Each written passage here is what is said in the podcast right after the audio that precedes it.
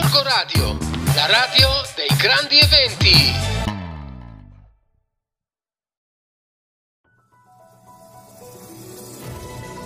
Bentornati ascoltatori di Gorgo Radio lettori di Radar, qui Alessandro Ghidini.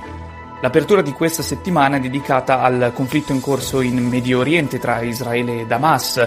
eh, attraverso una testimonianza preziosa, quella di Piero Brambilla, 69enne gorgonzolese, che si trovava proprio in Cisgiordania, mh, mm, nei pressi di Betlemme, nei tragici giorni dell'attentato di Hamas del 7 ottobre scorso, a cui, come tutti tristemente sappiamo, ha fatto seguito e sta facendo seguito una massiccia controffensiva da parte israeliana che sta cingendo d'assedio la striscia di Gaza. Sono più di 14.000 le vittime palestinesi, sono state più di 1.400 quelle subite da Israele per mano di Hamas nell'attentato. Bene, Piero Brambilla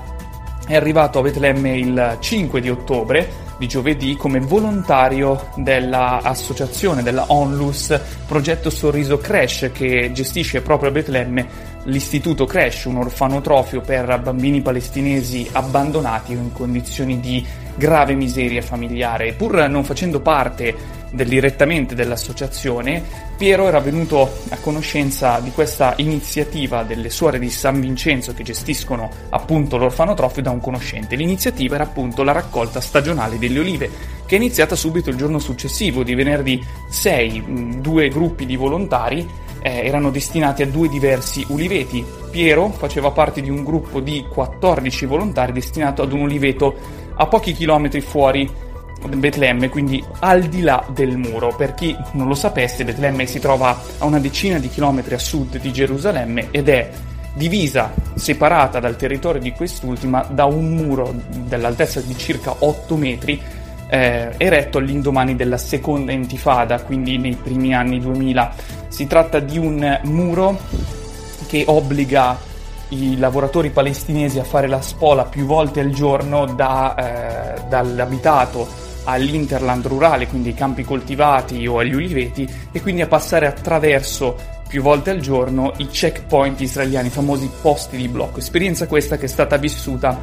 in prima persona anche da Piero stesso, che l'ha definita appunto un'esperienza angosciante, il venire sorvegliati a vista da uomini armati, il passare attraverso il metal detector e eh, proprio in quel momento eh, riferisce di aver pensato proprio a tutti que- quei lavoratori palestinesi che subiscono questo trattamento più volte al giorno e di quanto sia paradossale a tratti che un trattamento del genere possa essere definito routine, possa essere definito normale. Il giorno dell'attentato, il 7 ottobre, Piero si trovava appunto nell'uliveto, stava raccogliendo le olive di buon mattino quando ha sentito appunto uno scoppio assordante e ha visto una colonna di, ne- di fumo nero sollevarsi eh, a pochi chilometri di distanza, le sirene antiaeree hanno iniziato ininterrottamente a suonare, diversi elicotteri sono passati da, da ovest ad est verso Ramallah in poco tempo. Eh, il primo pensiero è stato sarà uno dei soliti attentati, perché ovviamente negli ultimi decenni siamo stati abituati a questo tipo di pensiero in relazione alla Terra Santa. Le notizie hanno fatto un po' di fatica a circolare, quindi fino alla domenica mattina non era ancora chiaro eh, l'entità della, e la gravità dell'attentato. Ma la cosa che ha colpito di più Pie- Piero è stata appunto la reazione della gente del posto. La domenica mattina, appunto, si sono svegliati i volontari, Piero compreso, in una Betlemme deserta, negozi chiusi, bancarelle scomparse, nessun passante. È stato riferito loro che una grande manifestazione era in corso a sostegno della striscia di Gaza, ma non hanno potuto verificarlo. Quello che hanno potuto verificare era stata appunto la notizia dell'attentato di Hamas del giorno precedente, un attentato tra i più gravi degli ultimi, degli ultimi anni.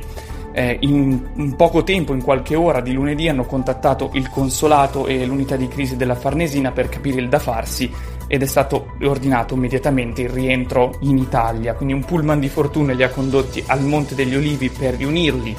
all'altro gruppo di volontari che era ospitato dalle suore benedettine e hanno ricevuto lì una chiamata che li ha condotti direttamente a mezzanotte all'ospedale di, eh, scusate, al, um, all'aeroporto di Ben Gurion di Tel Aviv e lì ancora una volta una scena impressionante quella di migliaia di persone, di famiglie, sia turisti che residenti locali, che cercavano una via di scampo perché c'era il sentore di qualcosa di irrimediabile, di qualcosa che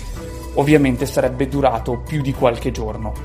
Eh, Piero insieme a altri, no, altri 95 più o meno passeggeri sono ritornati in Italia con un volo militare che li ha lasciati a Pratica del Mare all'alba del 10 ottobre e poi ha fatto ritorno a Gorgonzola dove ha avuto modo già di raccontare la sua esperienza davanti alle classi medie dell'Istituto Maria Immacolata. Eh, è stato contattato da due professori che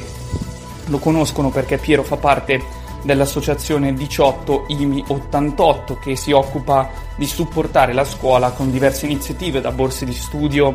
a incontri riservati ai genitori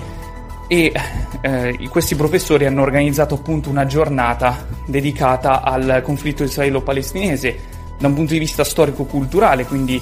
dal, ehm, dalla risoluzione 181 dell'ONU del 48 fino ai giorni nostri Piero ha potuto raccontare la propria esperienza. Quello che ha voluto lasciare ai ragazzi, che ha detto molto interessati, ha riferito fossero molto interessati, è stato un messaggio. Non lasciamoci sedurre dallo spettacolo della guerra, perché da qui da noi la guerra è una serie di immagini, una serie di notizie, mentre le persone, e cito testualmente le sue parole, nei territori occupati hanno perso le speranze in una vita normale.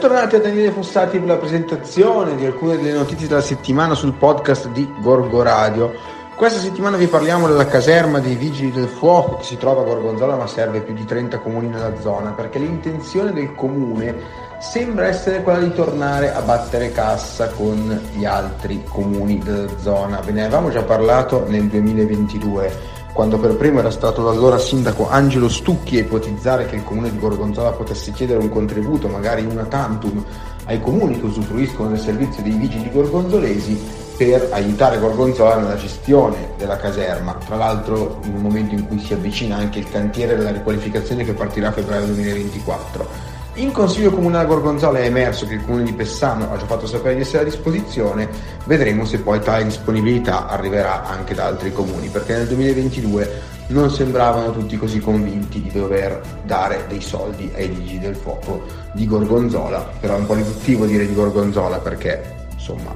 lo sapete quando ci bisogna dei vigili del fuoco partono dal nostro comune e si dirigono nei comuni della zona. Vedremo come si evolverà la cosa. Ci vediamo di Nicola.